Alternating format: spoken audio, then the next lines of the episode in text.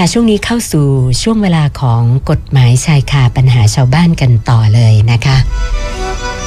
คุณผู้ฟังคะเรื่องของโครงการก่อสร้างบ้านนะหรือว่าอาคารอะไรต่างๆเนี่ยนะคะ ขั้นตอนสำคัญที่ผู้รับเหมาส่วนใหญ่ เขาจะต้องดำเนินการก็คือจะต้องมีการปรับพื้นที่ค่ะ เพื่อให้มันมีความเหมาะสมในการก่อสร้างซะก่อน ซึ่งการปรับพื้นที่เนี่ยนะคะก็แน่นอนว่า นะต้องมีการเคลียร์หน้าดินทำการถมดินนะเพื่อให้หน้าดินมีความเรียบเสมอ แล้วก็มีความพร้อมนะเรียกว่าอัดแน่นเพียงพอที่จะรองรับงานก่อสร้าง คือฟังดูแล้วก็เหมือนกับเป็นเรื่องเล็กๆ น้อยๆนะไม่น่าจะมีปัญหาอะไร แต่ว่าเอาเข้าจริงนะมันก็มีปัญหาได้เหมือนกันนะคะ แล้วก็เป็นปัญหาที่กลายเป็นคดีความ เข้าสู่ศาลต่างๆ มาแล้วนะคะ อย่างเช่นคดีตัวอย่างของเราในวันนี้เนี่ยที่หยิบมาพูดคุยกันนะคะ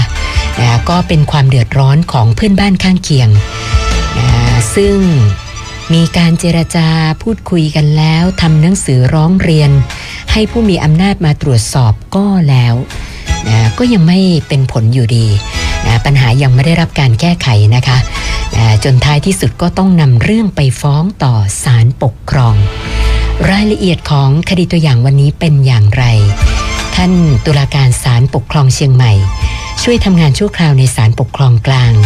ในฐานะรองโฆษกศาลปกครองนะคุณดนัยศรีโมรานะท่านจะมาเล่าให้ฟังกันนะคะ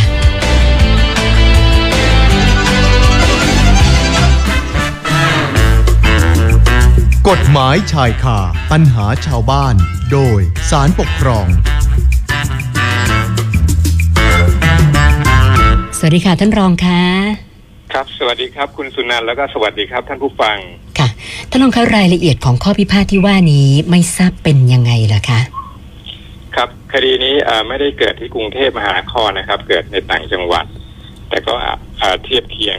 ที่เราจะมาใช้ปรับได้ กับในกรุงเทพได้ คือก็เป็นคดีที่มีอยู่ทั่วทุกทั่วไปนะฮะในประเทศไทย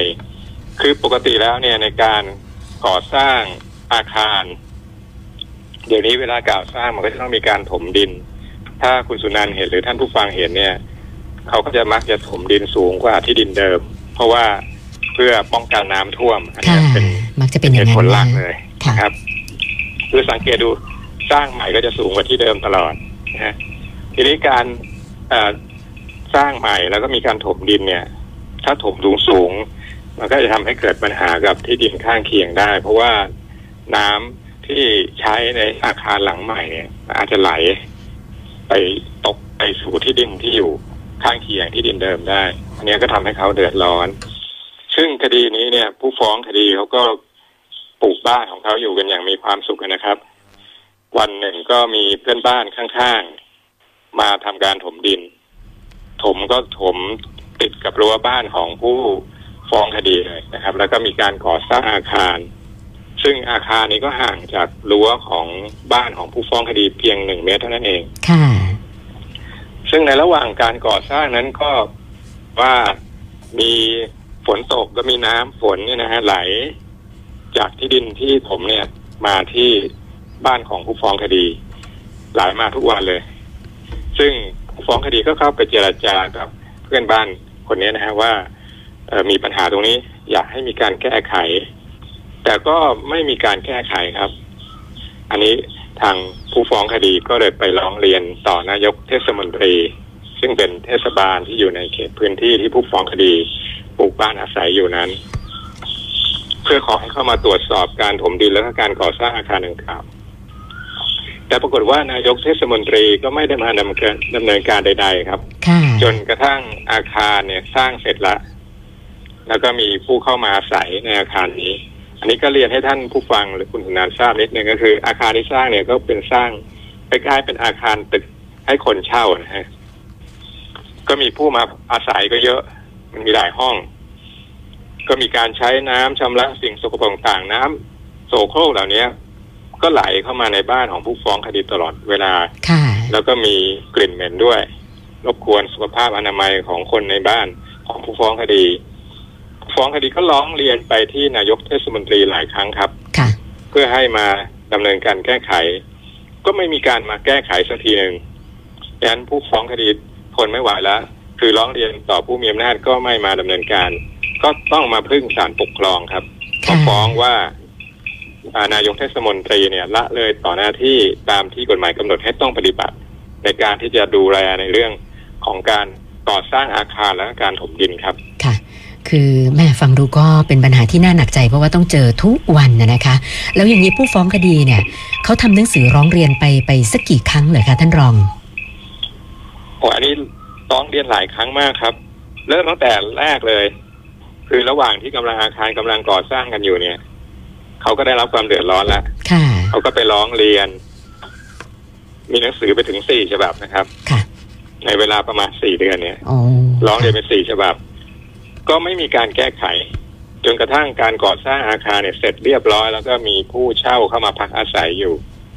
อันเนี้ยก็ไม่มีการตรวจสอบ จนกระทั่งเขาไปร้องเรียนอีกฉบับหนึ่งเป็นฉบับที่ห้า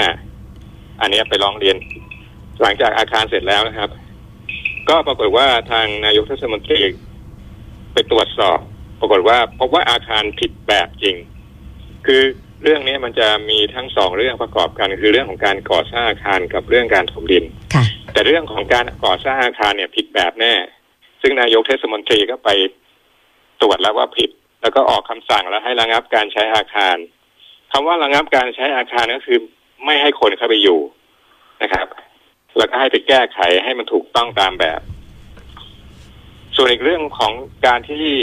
น้ำจากดินที่มันสูงขึ้นมาเนี่ย ที่ไหลเข้าไปในอาคารของผู้ฟ้องดี อันนี้ก็แจ้งให้แก้ไขด้วย แต่ปรากฏว่าเวลาผ่านไปหกเดือนหลังจากที่นายกสั่ง นายกค่ะเทศมนตรีเนี่ยสั่งไปนะฮะก็ยังมีปัญหาไอ้น้ำที่มันไหลเข้ามาในบ้านเขาเนี่ยอยู่เหมือนเดิม ซึ่งปรากฏว่าทางนายกเทศมนตรีก็ตอบคำชี้ คำร้องเรียนของผู้ฟ้องคดีว่าเอ่อเรื่องเนี้ยมันเป็นการถมดินที่ไม่เกินสองพันตารางเมตรค่ะ ซึ่งตรงนี้ไม่ไม่ต้องมาขออนุญาตจากทางนายกเทศมนตรีคือเขาสามารถถมได้เลย ไม่ต้องขออนุญาตฉะนั้นนายกบอกว่าเรื่องเนี้ยไม่เกี่ยวกับเขาละเรื่องถมดินเนี่ยแล้วก็ปรากฏว่าทางเอ่อเจ้าของบ้านที่มาถมดินเนี่ยเขาก็สร้างรั้วขึ้นมาใหม่แล้วมาป้องกันการพังทลายของดินแล้ว ฉะนั้นถือว่าเรื่องถมดินเนี่ยเอ่อ นายกรัฐมนตรีไม่เกี่ยวข้องด้วย เฉพาะเรื่องอาคารที่สร้างผิดแบบอันเนี้ยเขาทางนายกก็ใช้อำนาจไปแล้วงั้นอันนี้ถือว่าได้ใช้เอ่อปฏิบัติหน้าที่ตามที่กฎหมายกำหนดไปเรียบร้อยแล้วนะนายกก็ว่าอย่างนี้ค่ะซึ่งพอผู้ฟ้องคดีเขาได้รับเอ่อคำตอบจากนายกเทศมนตรีอย่างนั้นเขาก็เห็นว่าไอ้ความเดือดร้อนในเรื่องของน้ำเสียที่ยังไหลเข้ามาในบ้านของเขาเนี่ยก็ยังมีอยู่ต่อนะครับ แล้วทุกวันนี้ แม้นายกเทศมนตรีจะสั่งว่าไม่ให้เข้าไปใช้อาคารเนี่ยก็ยังมีคนมาอยู่มาเช่าอยู่เหมือนเดิมค่ะอันเนี้ยความเดือดร้อนก็ยังมีอยู่เหมือนเดิม และไอ้ส่วนรั้วที่สร้างขึ้นมาเนี่ยขึ้นมาใหม่เนี่ยนะครับ มันก็ไม่ได้สร้างจากฐานดินเดิม คือไปสร้างต่อจากไอ้ดินที่ถมแล้วอะนะฮะฉะนั้นน้ำมันก็ต้องไหลลอดมาได้อยู่ดีไหลใต้ไอ้คานรั้วเนี่ยมาที่บ้านเขาอยู่ดี อันนี้ก็คือเขาก็ได้รับความเดือดร้อนอยู่ดีครับ จึงต้องมาฟ้องศาลปกครองครับ ค่ะ คือฟังดูเพลินๆเหมือนเหมือนนายกเทศมนตรีก็ก็เข้าไปตรวจสอบแล้วดำเนินการแล้วนะแต่ปัญหามันก็ยังอยู่นะคะ แล้วอย่างนี้จะถือว่าเป็นการละเลยต่อการปฏิบัติหน้าที่ไหมล่ะคะท่านรอง ครับ คือเรื่องนี้ในศาลปกครองชั้นต้นนะครับ ก็พิพากษาว่านายกเทศมนตรีเนี่ยได้ปฏิบัติตามหน้าที่ตามกฎหมายที่กำหนดแล้ว เพราะว่าในเรื่องของการควบคุมอาคารเนี่ยก็ไปใช้อำนาจแล้วก็คือสั่งให้ไม่ให้คนเข้าไปใช้คือตอนหลังนี้นายกเทศมนตรีก็ไปดำเนินคดีกับ กับเจ้าของอาคารนะครับ เพราะว่าในกรณีที่เจ้าของอาคารที่สร้างอาคารผิดแบบแล้วนายกเอ่อคือเจ้าพนักงานท้องถิ่นเนี่ยเขาเรียกว่าเป็นผู้มีอำนาจตามพระราชบัญญัติควบคุมอาคารเนี่ยสั่งให้เอ่อปรับปรุงแก้ไขให้ถูกต้องตามแบบแปลนหรือให้ห้ามเข้าใช้อาคารเนี่ย แล้วผู้เจ้าของเนี่ยยังฝ่าฝืนอยู่ ก็จะต้องถูกดำเนินคดีตามกฎหมายนะครับ มีโทษทางอาญาแต่ว่าอันนั้นเป็นเรื่องกระบวนการที่ไปฟ้องกันที่ศาลยุติธรรมค่ะแต่ในเรื่องในเรื่องของเออการถมดินเนี่ย เรื่องนี้นะครับศาลปกครองชั้นต้นเนี่ยบอกว่านายกใช้อำนาจถูกต้องละ ปฏิบัติตามหน้าที่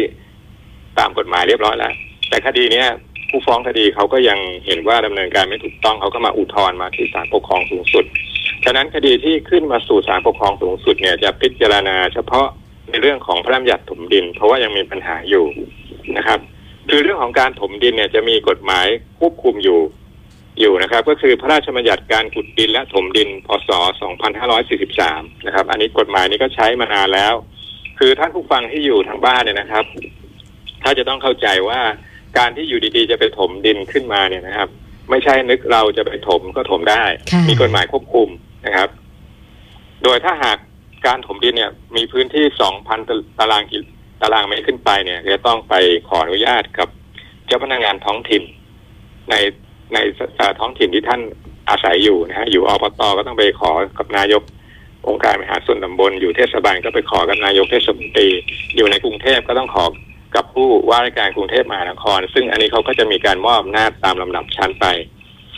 ทีนี้ในเรื่องของการพระราชบัญญัติถมดินเนี่ยจะมีมาตรากฎหมายที่สำคัญอยู่อสองมาตรานะฮะที่ท่านผู้ฟังควรจะต้องทราบนะครับ ก็คือในมาตรา 26 เนี่ย จะกำหนดไว้ว่าการถมดินนั้นนะครับ โดยมีความสูงเนี่ยเกินกว่าระดับเอ่อเจ้าของที่ดินข้างเคียงเนี่ยนะครับ ถ้าเกินกว่า 2,000 ตารางเมตรเนี่ยต้องขออนุญาต แต่ถ้าไม่เกินเนี่ยนะครับ ก็ยังต้องอยู่อยู่ภายใต้การบังคับที่ว่าจะต้องมีระบบการระบายน้ำที่ดีค่ะก็คือหมายความว่า แม้พื้นที่จะสูง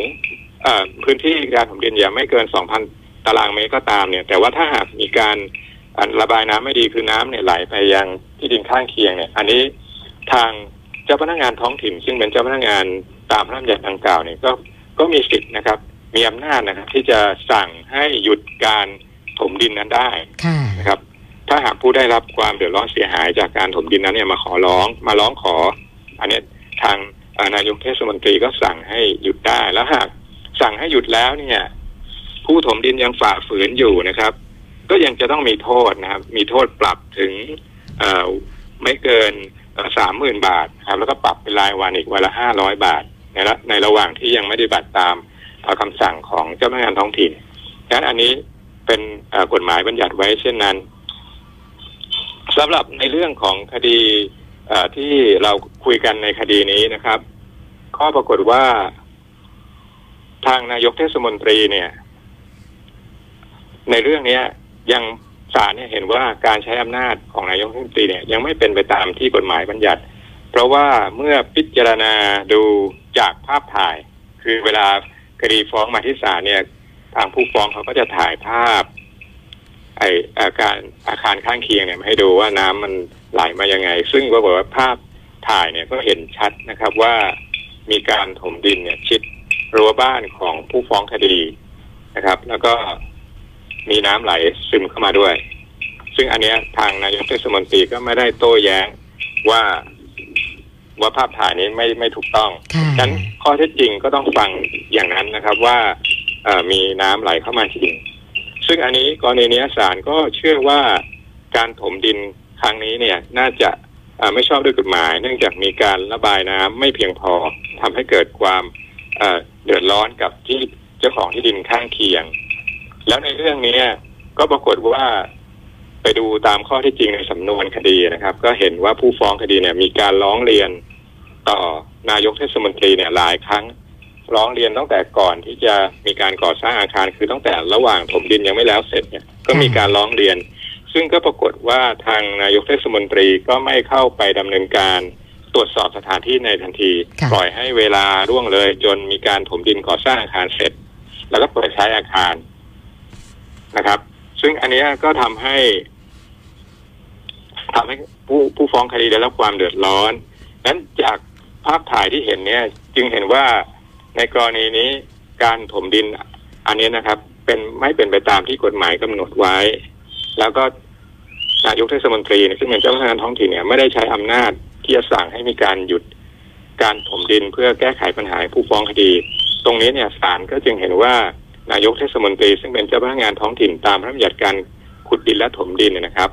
เป็นการเอ่อละเลยต่อหน้าที่ตามที่กฎหมายกำหนดให้ต้องปฏิบัติครับ ค่ะค่ะท่านท่านรองการแล้ว อย่างนี้สมมติว่าถ้าศาลมีคำพิพากษาแล้วเนี่ยนะคะอ่าอย่างเช่นคดีเนี้ยแล้วหน่วยงานอาจจะไม่ปฏิบัติตามหรือว่าไม่สามารถไปสั่งให้คนที่เกี่ยวข้องปฏิบัติตามได้เนี่ยตรงนี้ไม่ทราบว่าศาลจะมีมาตรการดำเนินการยังไงต่อละคะ ครับในเรื่องนี้เนี่ยเออแต่เดิมศาลปกครองเนี่ยก็มีหลายคนก็บอกโอ้เหมือนเป็นอะไรบางคนเรียกใช้ว่าคำว่าเสือกระดาษนะครับ คือว่าไม่มีอำนาจอย่างแท้จริงค่ะคือสั่งไปก็ เจ้าหน้าที่ก็อาจจะไม่ปฏิบัติตามนะฮะผู้ฟ้องคดีก็อาจจะแม้จะชนะ ในคำพิพากษา แต่ว่าไม่มีการบังคับได้จริง ในภายหลังเนี่ยทางเอ่อรัฐสภาก็เลยมีการแก้ไขเพิ่มอำนาจให้นะครับ ให้ศาลปกครองเนี่ยมีอำนาจ บังคับได้มากขึ้นค่ะก็คือว่าในกรณีอย่างเช่นคดีประเภทเนี้ยก็เขาเรียกว่าคดีประเภทเอ่อเจ้าหน้าที่ละเลยต่อหน้าที่ตามที่กฎหมายกำหนดให้ต้องปฏิบัติ ซึ่งศาลก็จะมีคำบังคับว่าให้เจ้าหน้าที่ไปปฏิบัติตามกฎหมาย ในกรณีเนี้ยถ้าหากเจ้าหน้าที่ไม่ยอมปฏิบัติตามคำสั่งของศาลคำบังคับของศาลเนี่ย แต่เดิมก็ที่ศาลทำก็คือมีการเรียกมาให้มาชี้แจงแล้วก็ อาจจะรายงานผู้บัญชาที่เหนือขึ้นไปค่ะนะครับ แต่ปัจจุบันเนี้กฎหมายกำหนดให้ศาลเนี่ยมีอำนาจ ให้เจ้าหน้าที่ที่ไม่ปฏิบัติตามคำพิพากษาของศาลเนี่ย จะต้องเสียค่าปรับอ๋อเป็นรายวันนะครับค่ะเอ่อครั้งละเนี่ย ไม่เกินห้าหมื่นบาท คือหมายหมายความว่าศาลอาจจะไม่ให้ปรับทีเดียวห้าหมื่นในครั้งแรกอาจจะเรียกเข้ามาถามก่อนว่าเนี่ย ที่ศาลพิพากษาว่าอย่างเช่นในคดีนี้นะครับ ว่าให้ไปดำเนินการแก้ไขเรื่อง เรื่องน้ำที่มันไหลจากบ้านของคนที่ถมดินเนี่ยไปยังบ้านของผู้ฟ้องเนี่ย แก้ไขหรือยัง ถ้าไม่แก้ไข อาจจะให้เวลาห้าวันสามวันอะไรอย่างเงี้ยนะครับค่ะถ้ายังไม่เสร็จ ถ้ายังไม่ดำเนินการก็อาจจะกำหนดค่าปรับขึ้นมาครั้งแรกอาจจะห้าพันบาทก่อน แล้วก็เราดูซิว่าดำเนินการหรือยัง ถ้าผู้ฟ้องคดีเขามารายงานบอกว่าเนี่ยก็ยังไม่ได้ดำเนินการอยู่ศาลก็จะเรียกเจ้าหน้าที่นี้เข้ามาอีกครั้งหนึ่งค่ะมามาตะมาไต่สวน แล้วก็สั่งให้ไปดำเนินการ ภายในเวลาที่กำหนด ถ้ายังไม่เสร็จอีกค่ะคราวนี้ค่าปรับก็จะเพิ่มขึ้นนะครับ อาจจะเป็นหมื่นหนึ่งบาทหนึ่งหมื่นบาท ซึ่งค่ะสุดท้ายเนี่ยศาลปรับได้ถึงห้าหมื่นบาทอ๋อฉะนั้นอันเนี้ยก็จะเป็นมาตรการที่จะทำให้เจ้าหน้าที่ของรัฐที่ได้รับคำพิพากษาของศาลไปแล้วเนี่ยจะต้องดำเนินการเพราะว่า ถ้าไม่ดำเนินการเนี่ยก็จะถูกปรับถึงวันละห้าหมื่นบาท ค่ะ ซึ่งคดีที่ศาลได้เอามาใช้เนี่ยเป็นตัวอย่าง ซึ่งท่านผู้ฟังก็อาจจะเคยได้ยินที่ติดตามข่าวกันมา ก็เคยคือคดีเรื่องป้าทุบรถนะครับ อ๋อ ค่ะ ที่ที่ว่ามีคนไปขายของ